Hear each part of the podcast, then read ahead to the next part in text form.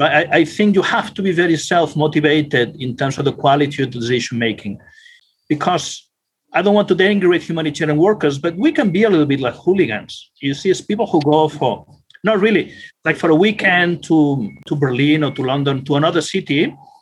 Then actually nobody's watching. Although now has you know, changed a lot to social media and investigative journalism, but the way it used to be, nobody's nobody's really to follow you with the decisions, with the bad consequences of the decision, decisions you took five thousand miles away. You see, so you have all the incentives to rush to bad decisions.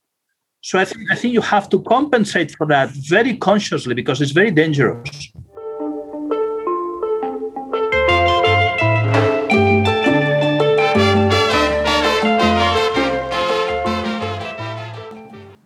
Josep is a career humanitarian and he's spent uh, well over 20 years with UNHCR working on refugees and forced displacement. But alongside that, there's something a bit more unusual. And that twigged for me personally when we met a few years back in Central Asia, and he started speaking Tajik to a local community despite never having worked in the region. It turned out that alongside a half dozen European languages, he's also invested in Persian and Arabic, and that's kind of the key to this one. What does it take to listen respectfully and understand in context where you're necessarily an outsider. What does good judgment and good decision making look like in contexts that are often cartoonishly fast paced? So, in, in sum, this one is, is really about professional ethics and professional honesty, as he puts it, in tough environments where no one's really going to do that for you, where the, the onus is on you to be cautious and sober and, and responsible in approaching the job. This is One Step Forward. My name is Ian Quick. Please enjoy.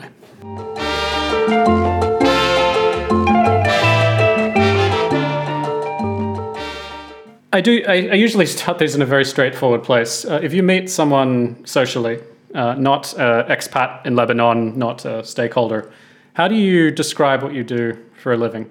it's a bit of a tough call because it's, it's full of filters and it's full of preconceived ideas.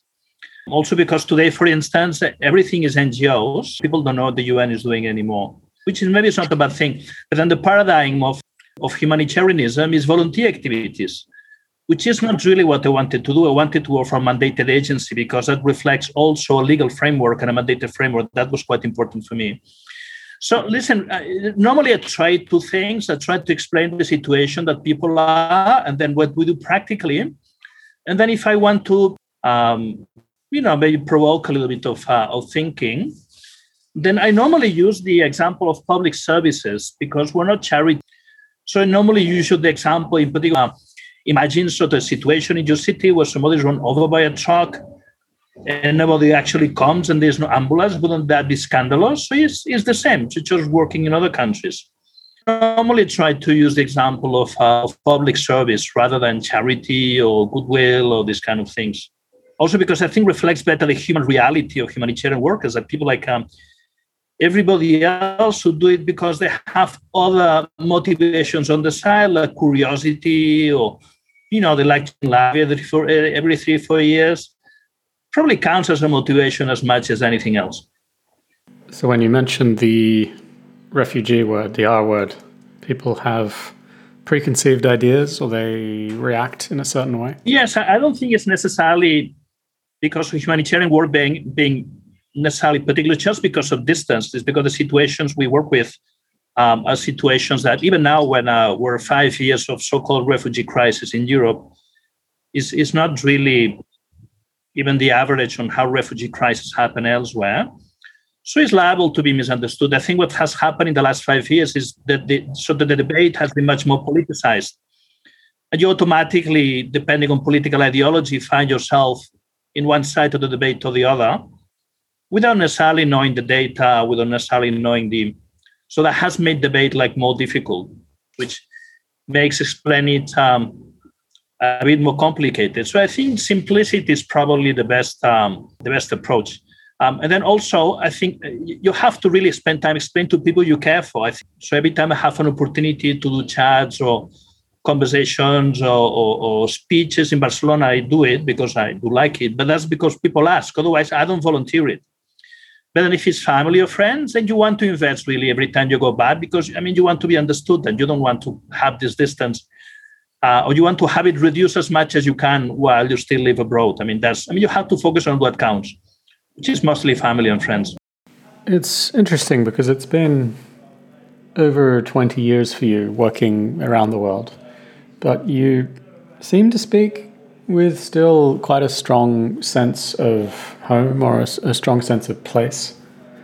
Has that been a, a, priority for you, maintaining that over the years? Well, I mean, I think we're never masts, and you have to, um, if you care about that, which is my case, uh, because I still have friends in Barcelona. Most of my family lives there.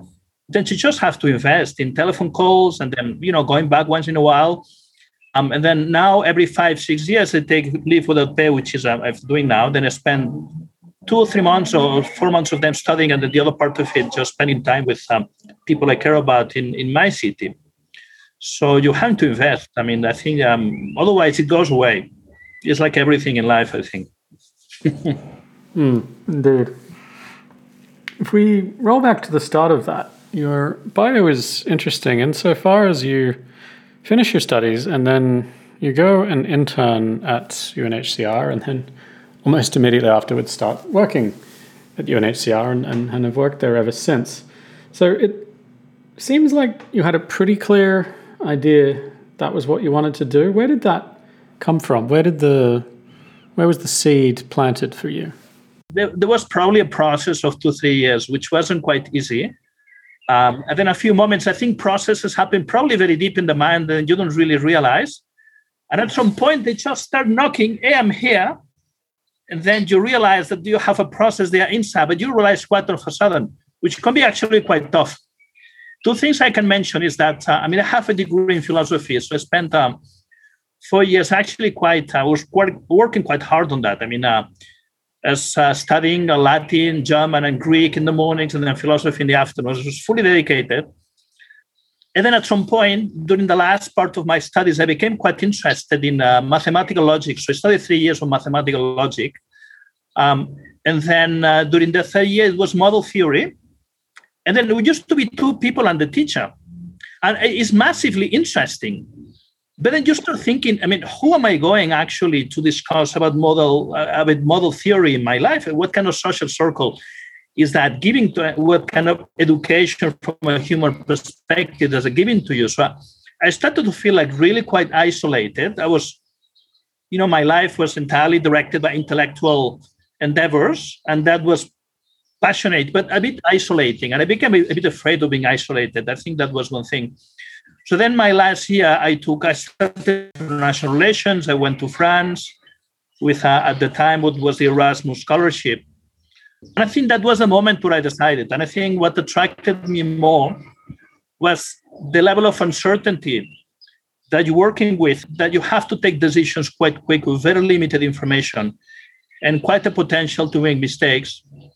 Um, and I think that was like two things. One of them is that I think what I found fascinating is, is how an ability to take good decisions can actually have a very good impact with people.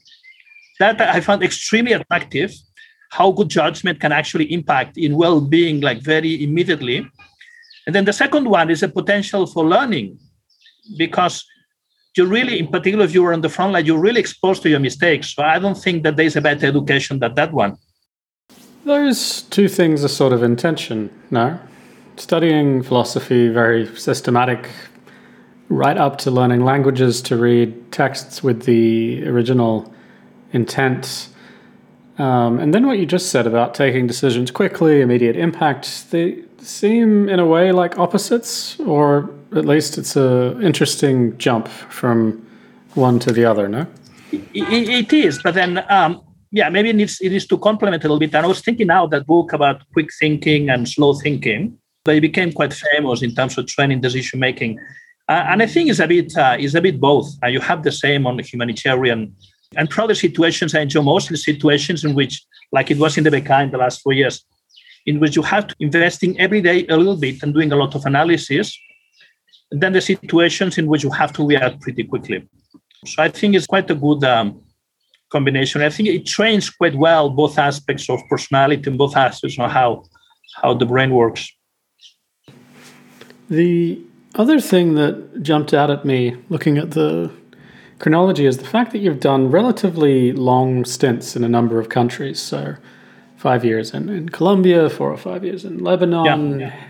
headquarters in Geneva, and then a, a few shorter things sprinkled in there. Is that by design? Do you prefer to have a, a longer process of, of absorbing, making those successive decisions in place in order to, to understand it a bit better? No, by all means. I think one doesn't have a lot of control over that. But then when you do, then when you feel that you're doing a good work in a country, I think it makes sense to continue. Um, and then the context in which we work, the extremely complicated context, is actually very complicated to learn. It takes a lot of goodwill. Um, and it takes a lot of willpower, actually, not goodwill, willpower. So I don't really think that in a complicated context, you can really start to make any good decisions after six months. So I think the honest approach of it is, is you know, during the first month, you concentrate on the decisions that are relatively easy to make, and then in parallel, you learn. And then you start addressing um, the complicated things, but out of intellectual honesty, only when you are at a sufficient level of knowledge and analysis mm. and consensus, so that you can actually take these decisions um, in a more rational way. Because I think we have a lot of power in this profession, in particular in. Um, so I think one one has to have this uh, because the outside world doesn't provide these checks and balances the way it provides in sort of organized democracies. We're talking about conflict situations. Very so. Sometimes you have much more responsibility than it seems. I, I think you have to be very self motivated in terms of the quality of the decision making. It's extremely important because I don't want to denigrate humanitarian workers, but we can be a little bit like hooligans. You see, it's people who go for not really like for a weekend to I don't I'm not a fan of football, but you go to Berlin or to London to another city, then actually nobody's watching. Although now has you change a lot to social media and investigative journalism, but the way it used to be, nobody's nobody's really to follow you with the decisions, with the bad consequences of the decision, decisions you took five thousand miles away. You see, so you have all the incentives to rush to bad decisions. So I think I think you have to compensate for that very consciously because it's very dangerous. What does that look like, or how does that play out? Are you thinking about specific situations that you have seen over the years? I can think of a few examples. I mean, uh, I've worked not most of the time in conflict situations, but most of my time in displacement caused by conflict mm-hmm. situations. Probably the most important kind of understanding you need when it comes to protection is the link between the origins of a conflict and the protection consequences. I think that's extremely important because that teaches you the things you can do protection wise and the things you really cannot do protection wise. Um, and I think one quite painful experience in terms of knowledge Uh, and the rapidity and the, pres- the, the precision with which you can gain knowledge was Central African Republic. I was in CAR in the first six months of 2014. So I think it was in January on December 13 that they declared the L3 emergency. And then two things happen or three things happen. One of them is a conflict that extremely complex, very complicated and very vicious. The second is that there was a lot of expats come to the country very quickly. And the third is that at the time, there's a, lot of attention from Geneva, and New York to offer results, including results in understanding the conflict. And then the way humanitarian leaders were rushed into conclusions, it, it was just massive. I don't think there was bad will. It was this combination of a very complicated situation, life conditions in Bangui that were not easy, uh, and then the pressure from headquarters because it was very visible. Uh, because also, um, in particular, the fact that you had so many IDPs in the airport, it made it very visible. So people rush immediately to um, call it a religious conflict between religious communities, which is probably that's really the conclusion I would um, take now. Um, and then when you think you understand a conflict or you push by pressure to portray yourself as understanding the conflict, you're going to be a bit more optimistic. Um, so we had to evacuate at the time uh, around 1,500 persons, entirely surrounded by militias in Bangui. Um, another time, we faced some uh, opposition from people rather working on conflict transformation and peace building, basically saying that um, you know, you cannot evacuate. Same thing happened in other places called Okay, You cannot evacuate these people because first you have to try to reduce conflict between, uh, you know, those people in the surrounding host community. But then there was very little understanding of two things. Those people were already displaced, so there was no pre-existing relationship with host community. And the second is that it absolutely could not be fixed because the level of manipulation and the level of fear, the level of anger was actually so high that there was absolutely no way going back. So there was really no time for more analysis on, on that. And I think the resources in terms of uh, peace building, mediation, conflict transformation were not really used at the time. And I think part of it was explained because there was this very high pressure to uh, provide explanations, where explanations could only be provided if you studied at least a little bit the origins of conflict in Central African Republic. And then what's tragic is that it was actually almost impossible to take good decisions without that. But then actually to, to, to actually to do that, it took quite an, uh, in, uh, an, an, an uh, you know important investment in time and resources.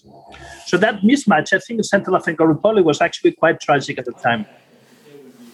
Yeah, it's um, easy to pick on CAR in some ways, or rather to pick on international engagement in, in CAR. Um, way back now, on the second episode of this podcast, I had a long serving human rights researcher who was coming to CAR from Congo, as, as I uh, did in a smaller sense.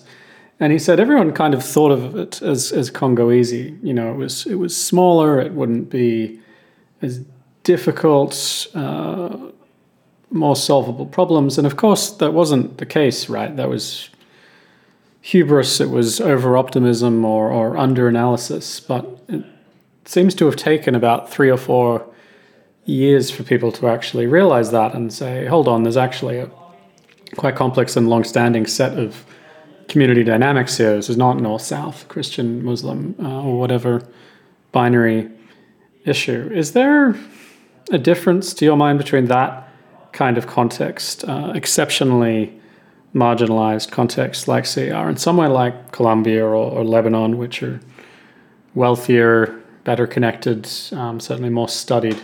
Do you think that there's a better level of baseline understanding when people come to work in, in these countries, or has it been a similar experience or similar set of, of habits? I think it's a challenge everywhere. And I think Lebanon is a bit of a, it's actually a very interesting example. I mean, COVID and the Beirut explosion have changed a lot of things. But Lebanon, as a country and as a society, in particular in Beirut, it has a lot of mechanisms. It really has a way to make you believe that it's a very progressive country, that is different. Also, because people are, in average, like probably more educated than the average in the Middle East, and then uh, the mastery of French or English is probably also higher than the average in the Middle East. So Lebanon is a bit of a trap. I mean, it's very easy to fall, even socially, in the circles uh, in which people can be a bit more like you, particularly when you come from Western countries, when they speak the language, when there's a cultural life that's relatively sophisticated. So I think Lebanon is a bit of a trap because the country is extremely varied, but actually Lebanon is very good to make, I mean, I love this country to bits, but it's very good to make you think that the country is something that actually isn't. And then this kind of life that in Beirut can offer is very attractive. It's very stimulating. So I think in Lebanon is probably easier to um, to fall into uh, into that trap. But it happens a lot of uh, countries in which, which is probably most of the countries in which you have uh, really sort of uh, a dichotomy between the capital and the uh, and the countryside. I think what made it difficult also in CAR, it was a bit similar in Haiti, uh, is that there was actually a very visible humanitarian crisis in the capital. So that the place where donors are, this is the place where journalists are. So this is what uh, is going to make people have less resources to focus also on the countryside. So I think situations in which you do have a humanitarian crisis in the capital, it makes it quite difficult to, to sort of gain of understanding of the variety of the country, particularly on the countryside. I immediately wrote down that phrase, the temptation to think the country is something that it's not. Can you expand on that? What do you what do you mean by that? Well, but I think it's very human. And, and again, um, I was reflecting again on CAR because of something I was writing about the country. And I think I don't really think that we're easy or too lazy intellectually. I think that these weaknesses in understanding actually quite human. As I was saying before, you are expected to understand. I was actually in CAR, I was running the, the, the protection cluster at the country level. So I was myself under quite a lot of pressure to devise strategies for evacuation of uh, surrounded communities or communities under siege. So there was a lot, a lot of pressure to understand. And then I've even come to think that there's even something that's linked to mental health because it's very hard not to understand unless you, you sort of think in your skin and you persuade yourself that it's actually fine not to understand. But I'm not really that kind of person. I want to believe that most of the humanitarians are not that kind of person. So if you actually know that you're not understanding, and you actually have to take decisions actually pretty hard. So you're going to have quite a, even for self-preservation, you're going to have quite a strong incentive to believe you don't understand. Also because you want to be seen as professional, as intelligent. So that's actually quite hard. Realizing that your level of understanding is quite limited can actually sap your motivation, even have can have consequences in terms of your mental health. I think this is why it's so complicated. I'm struck that you underlined the difference between capital cities and, and everywhere else uh, a few a few times, and you seem to have preferred the latter outside of working at uh, UNHCR headquarters in Geneva. Of course, you don't seem to have spent much time in, in capital cities. Is that deliberate? Was that by design? I think so. I mean, I don't want to romanticize rural areas of the field. Um, and I think there was, um, I'm not sure you saw that there was a bit of a debate on Facebook on whether we should calling we should stop calling the field the field because it was sort of colonial. yeah.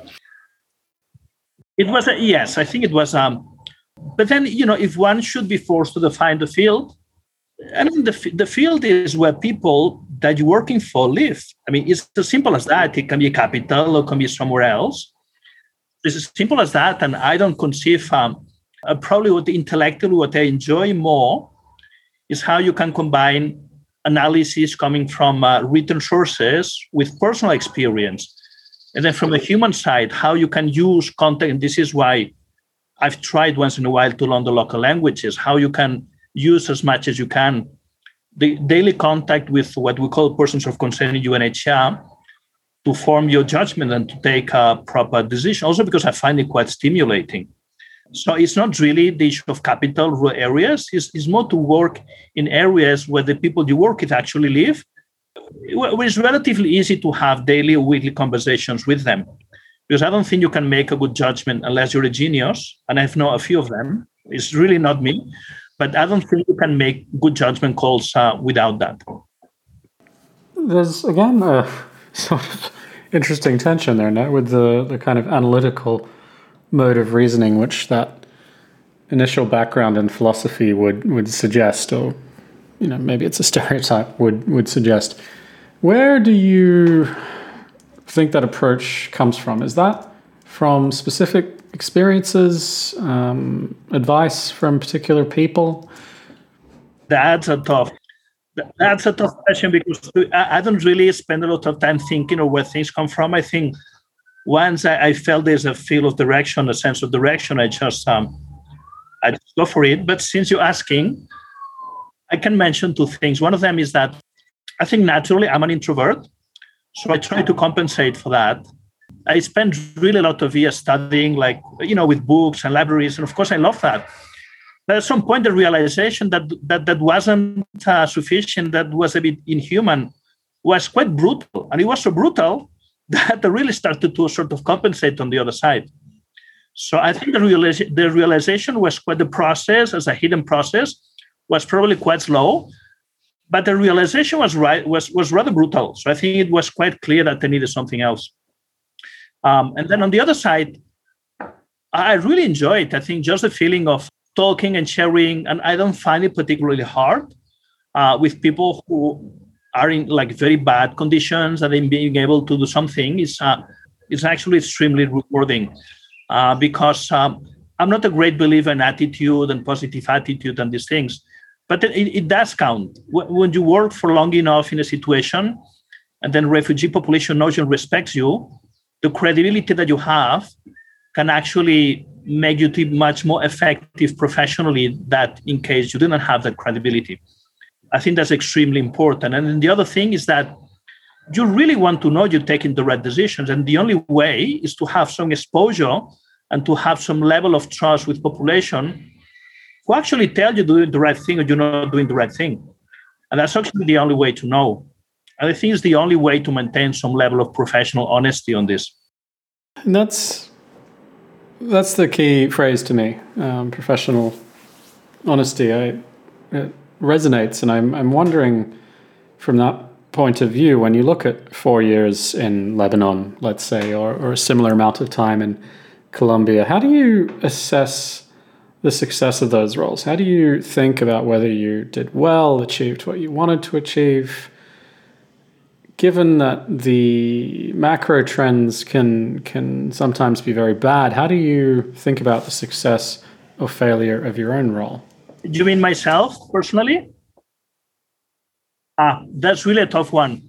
Um, I think if there's one thing on which I have certainly improved, um, and I think that's probably the only one I can say with uh, a good level of certainty I have improved, is the ability and the willingness to to analyze and and um, to actually stop and think the things I have to improve, the mistakes I've made, to, um, for instance, be more systematic in terms of training needs, and then be more systematic in terms of learning about the good lessons and the bad lessons, and actually acting on training needs, on things I need to improve, on things, for instance, that I have to recognize the strengths on which I can build and things on which I have some weaknesses, and then I have to compensate for them.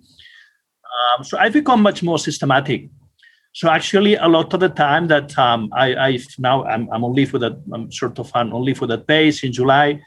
Of course, a lot of my time on that was spent on you know spending time with my parents and with friends, but quite a lot of the time has I'm spending actually on analyzing and learning, which is something I didn't do ten. I think it was much more reckless. Uh, uh, 10 years ago. So I'm actually, to be honest, I'm not sure, not sure I've become much better professional. I would like to think I have, but at least the one thing in which I'm more systematic is on this, on um, trying to be at least more responsible and trying to analyze and learn lessons for the next mission. That is, I'm going to say, a uh, unusually analytical and, and sober way of, of thinking about it. At more of a gut level, would you say that you have career highlights that you look back on and, and draw motivation from, or, or conversely, you know, that were especially frustrating, unsuccessful? Do you think in those kind of holistic terms at all? No, I think one has to think of those terms. So um, naturally, I would think of I spent four years in Southern Colombia. So it was my first uh, term as a head of field office. I used to think of that as a, a bit of a highlight. And a, a, lot of that was context. I mean, I had a fantastic team, uh, in particular the local team, in particular the, the Colombians. I was doing a lot of work of protection in armed conflict, in particular with indigenous groups. And I maybe had the blessing to be in a region where the level of organization and the level of consciousness of these indigenous groups, some of them was actually very high. So I think if one just stopped and listened to them, it, it was relatively easy. It, it, wasn't that complicated. The only thing that it took was to listen. Um, and I think at the time, we we're very systematic in listening to indigenous groups in the way we wanted to collaborate on protection in armed conflict, the complicated things such as community-based contingency planning. Um, I think that was pretty uh, pretty good. And toughest one was the Central African uh, Republic because Um, it was a short time. It was only six months. There was not enough time to learn. The pressure was extremely high. The conflict was extremely untractable. Um, and I think the atmosphere in Bangui was actually quite complicated. I mean, you're the midst of everything. It was quite punishing. And then I think the level of misunderstanding between the humanitarian community and, and the local community was uh, what was happening was uh, was actually quite low. Um, and the pressures also for, I mean, I was cluster coordinator. So anybody who knows the humanitarian world knows how frustrating it is to try to protect without two vital things. One of them is resources, and the other is operational decision making capacity. I didn't have any of them. So yeah, that was uh, that was tough. I probably could have done a better job in CAR. Um, I think it was a bit of an eye opener. Then after this year, I went to Cameroon. I was head of sub office. So there was a, we had a rather large budget, um, and then as as a head of office, I had all the sectors in my uh, in my hands. So at the time, children mostly dying of malnutrition. In uh, in particular at the border because people were still fleeing from Syria to Cameroon, um, and there's a lot of malnutrition. Uh, but then it was quite an eye opener that rather than persuading people to do things or stop doing things to save life, we had an operation, we had a budget, we had medical expertise, and we have $4 million on malnutrition. So this is how we're saving the lives of children.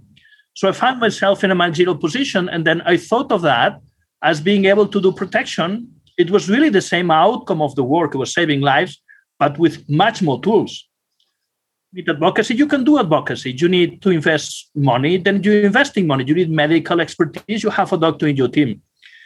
Um, and then the impact was actually much uh, much higher.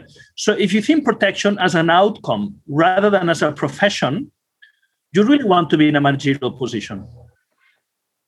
It, it wasn't that much the emergency that was frustrating. It was it was the nature of the protection profession in which you have a lot of responsibility and you have you don't really have a lot of tools. You really have, in particular, as a coordinator, it's like a bit like um, I know it's a bit of a of a time metaphor, but it's like it's a bit like hoarding cats.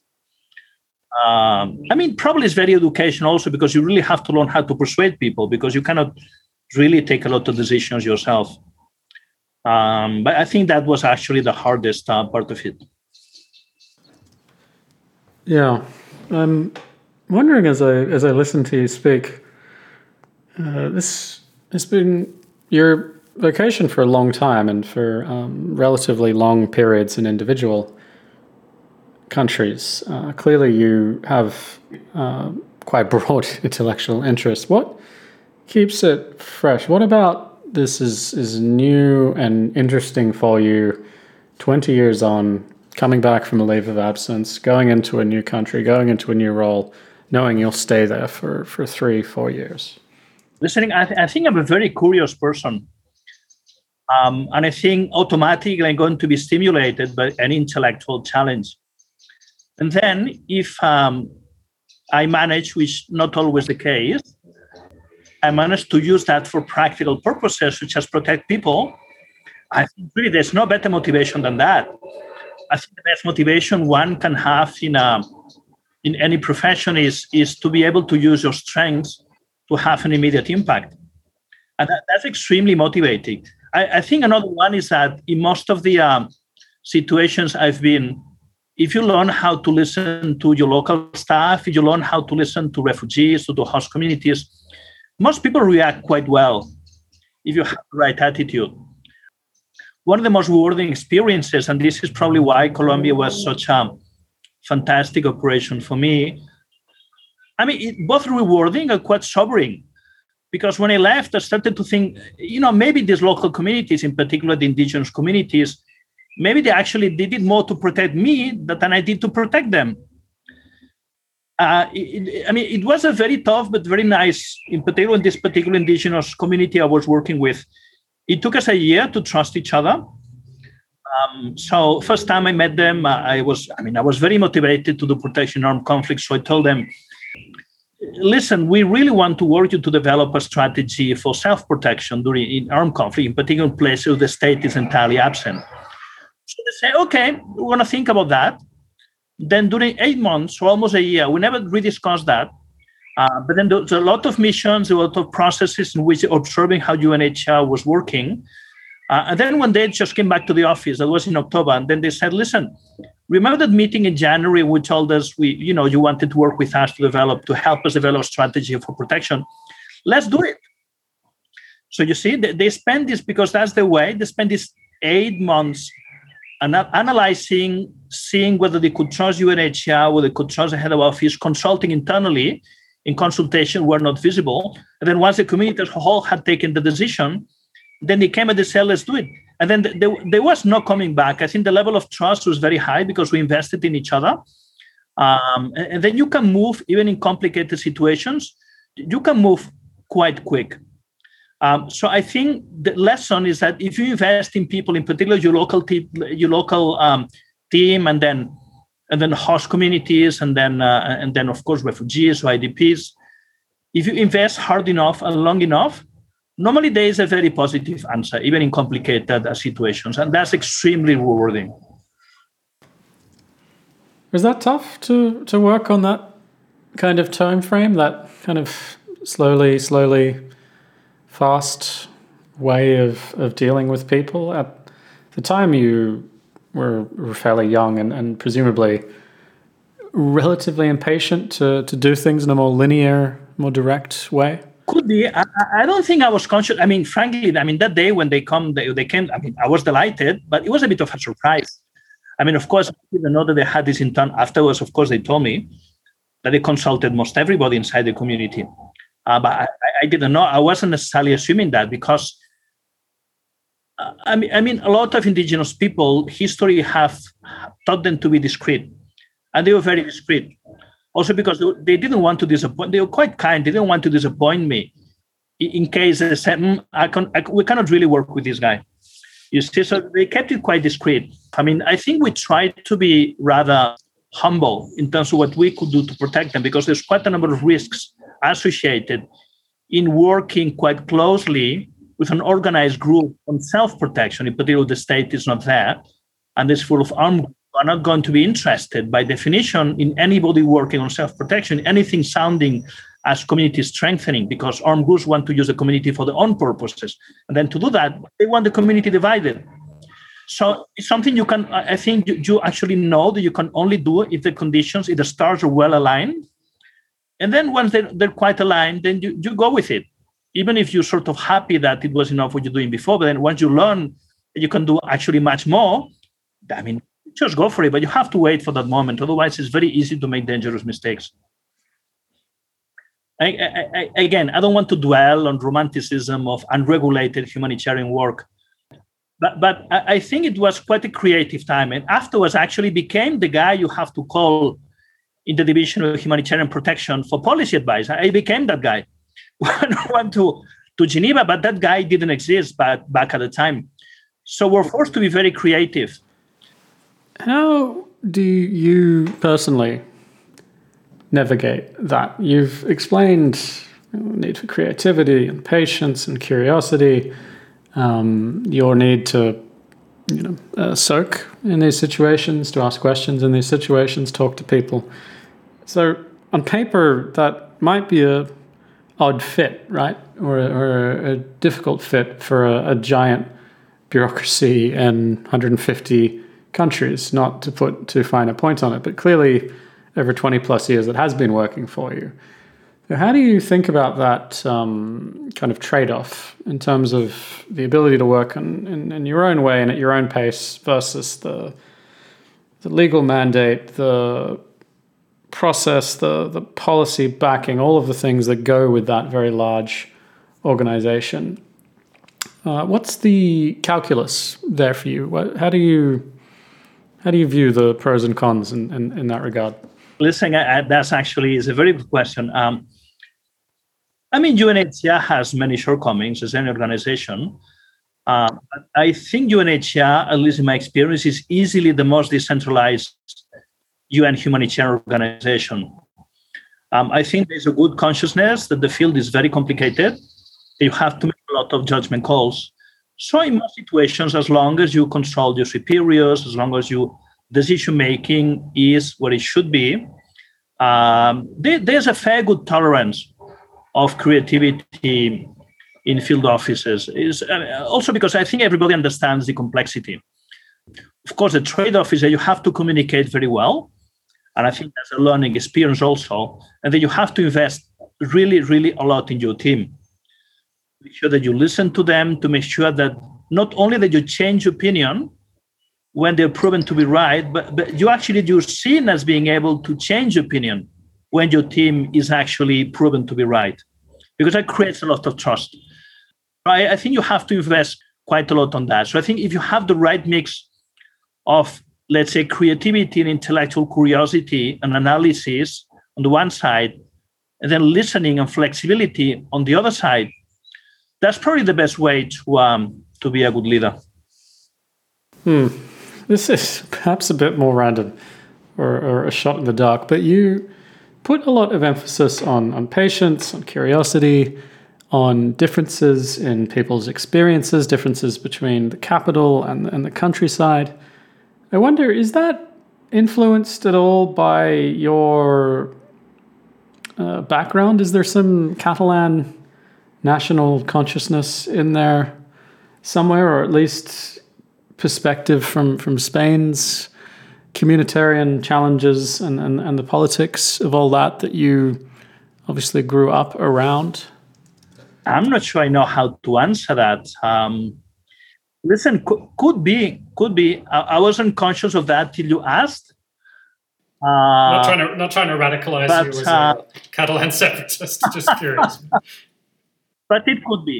Um, I think there's certainly no connection whatsoever uh, in in terms of uh, because there's a lot of work with UNHCR protecting minorities and there's really no connection whatsoever with being a Catalan and feeling sympathy for, minor- for oppressed minorities elsewhere. I probably would be quite um, even disgusted with myself if that connection existed.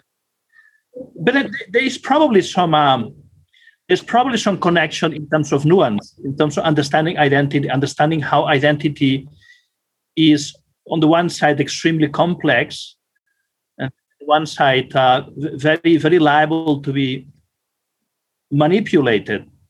Um, and I think that the way that we've come, uh, I mean, of course, I have my own interpretation in terms of the Catalan situation, this and my, my, my own ideas. But, but I think it's quite sad the level of miscommunication that we have reached and the level of manipulation. I think some people have portrayed the situation in Catalonia as people not talking to each other. That's pretty false um, people continue to talk to each other. But then when it comes to the political discourse, when organized political groups actually talking to each other, that is extremely disappointing. So I think there's quite a lesson in terms of complexity, in terms of patience, in terms of how really, really have to listen to people to see where they come from. But then also in terms of prevention. And that was one of the lessons from um, Central African Republic if you if you don't invest in prevention of conflict before it becomes too complicated, there's really very little you can do afterwards. And I, I think I hope I'm not stretching things too far, but I think that's a very important lesson now because there's a lot of discussion now on the nexus again, people nexus in terms of humanitarian work and peace building and then development. Um, so I think that's a point in favor of humanitarian work remaining relatively autonomous. Once a conflict has started, and then if that conflict has some element of identity, and then if has, that conflict has an element of mistrust at the level of civilian population, and then once blood has started to flow, it is extremely, extremely difficult to turn it back. This is have to focus on humanitarian work, and you have to keep humanitarian work relatively autonomous. Um, and I think it helps to come to a, from a region where the level of complexity exists, and from a region in, in terms of not investing in dialogue early enough has led to a situation that's not violent but fairly poisonous. Is there anything that you would tell your much younger self starting out in this work, flying off to to Mexico for that first um, first real posting? Were there major lessons or realizations that you think you would have benefited from coming into the sector? Ah, that's a tough one. I think I was quite lucky because I had um, my, my first head of office in uh, Mexico. His name is Luis Vares. He was a fantastic mentor. Um, and I, I, got my uh, political training with him, not political in terms of politics, but in terms of analyzing politics. It's, it's not that he said that. Uh, it probably transformed his teachings in a maxim.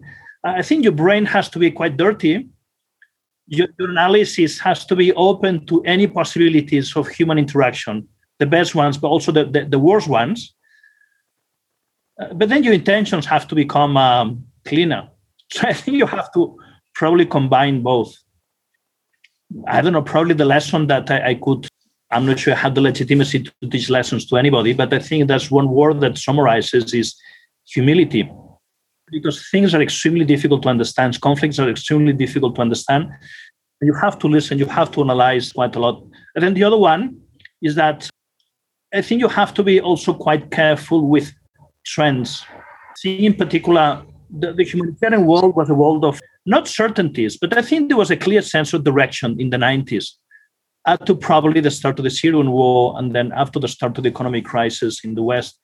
We, we lived in a world of certainties um, in terms of how coordination was being improved, uh, in terms of how even there was a model of interaction between military intervention, nation building, development, and humanitarian world, that even refugee return. Because there was a model. I don't think there's a book in which this model has to has been systematized, but it existed. This, the, the, the fact that that model could not be applicable to Syria is one of the reasons why Syria has been so anguishing in protection terms, in terms of inability to protect, in terms of inability to use diplomatic channels to protect.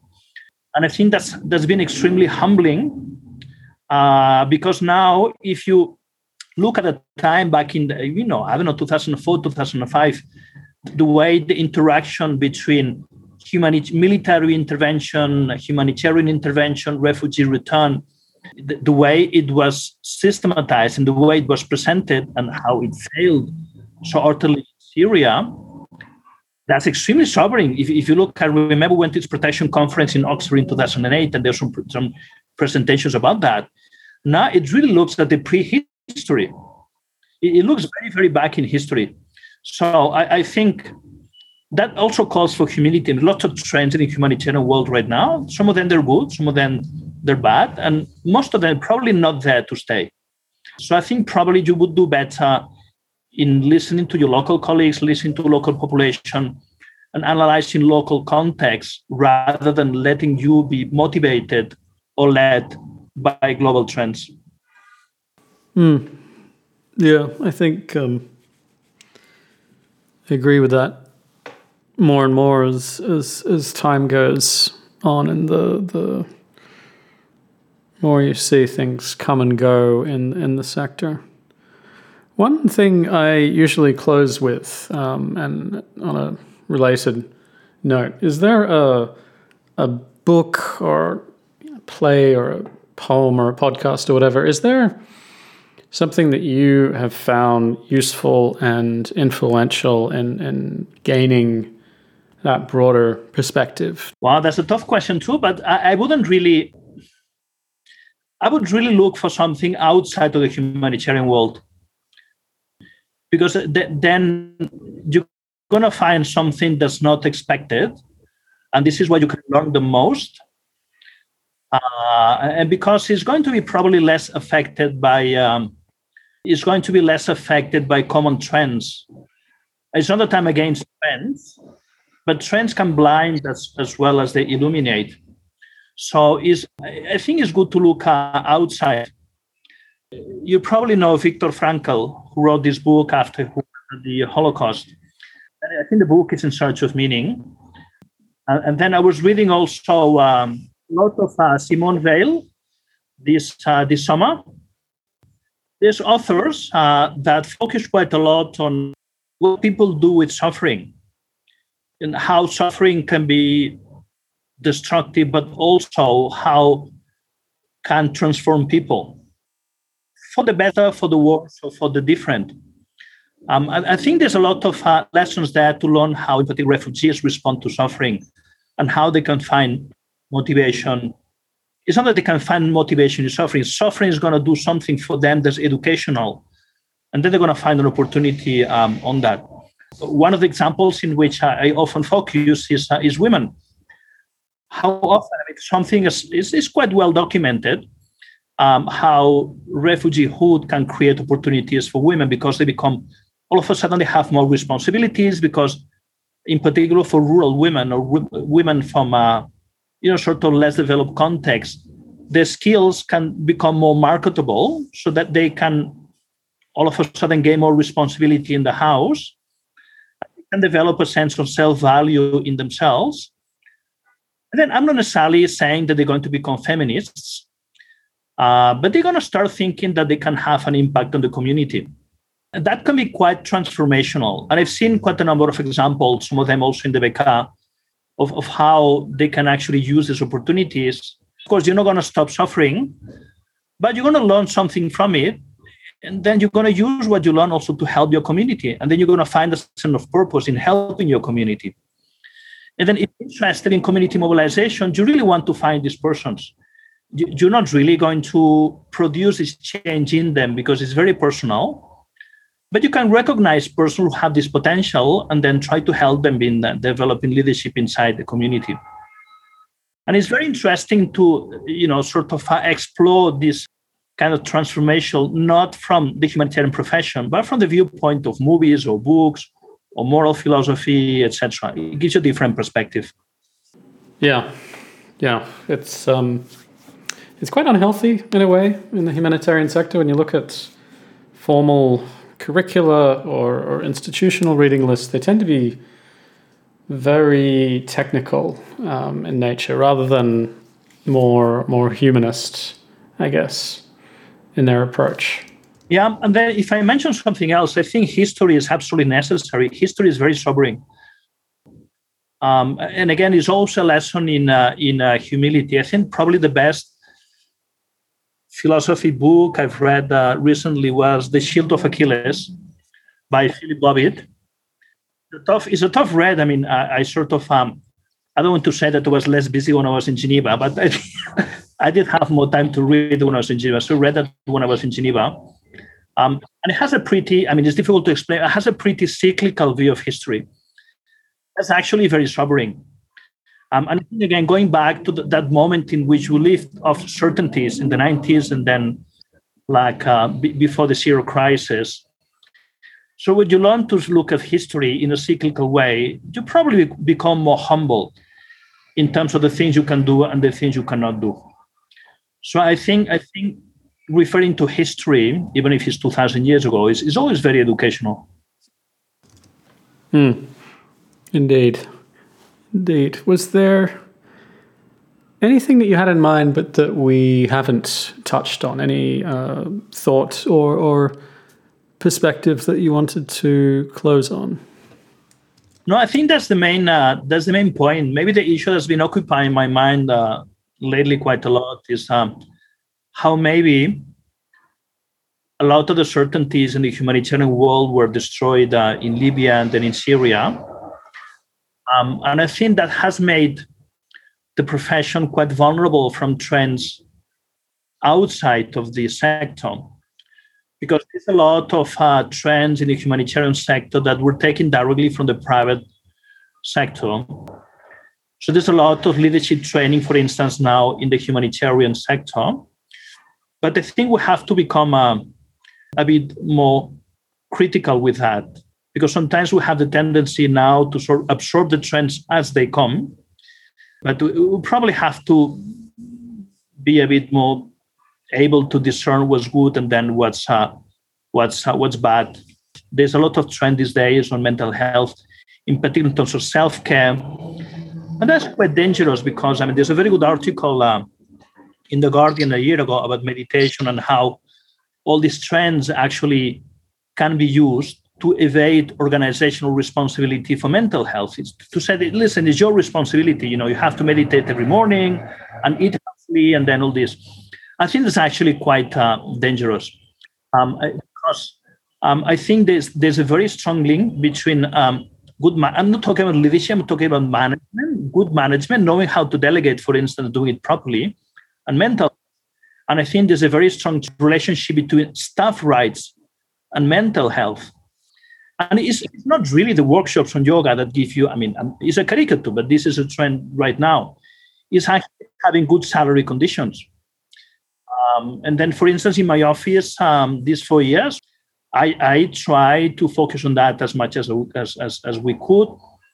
I try to promote a staff association that was active and vocal. Um, and then when we saw that some of the units in the office, that there was um, there's one man one manager also managing, for instance, 10 or 15 or 20 staff. The solution is managerial. The person was very well intentioned, but the solution was managerial was to create sort of a middle management structure so that there would be more communication between management and staff. And that's actually the staff telling us, which tells a lot about um, about uh, the maturity and also their leadership. So I think it's very good that we focus a lot on good leadership. But um, I think the issues in terms of managerial structure, decentralization, ability to delegate, which they have an element of soft skills, but can actually be technical solutions. And there's lots of issues on actually staff rights uh, in, in, terms of salary, in terms of practical medical insurance, in having R&R, to have um, quite a good impact also on uh, on mental health. And those are organizational responsibilities, are not personal responsibilities.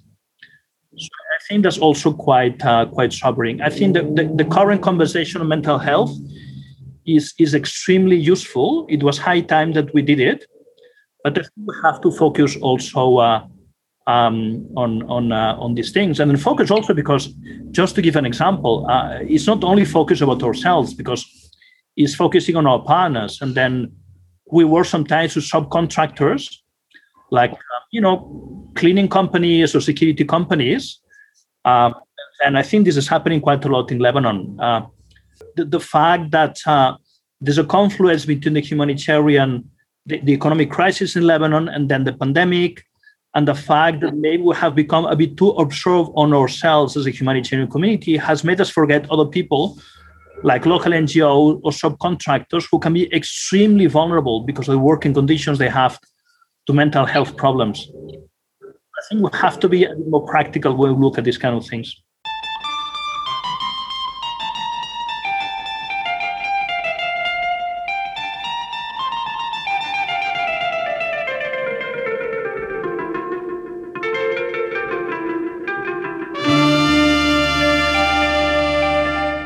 You are listening to One Step Forward.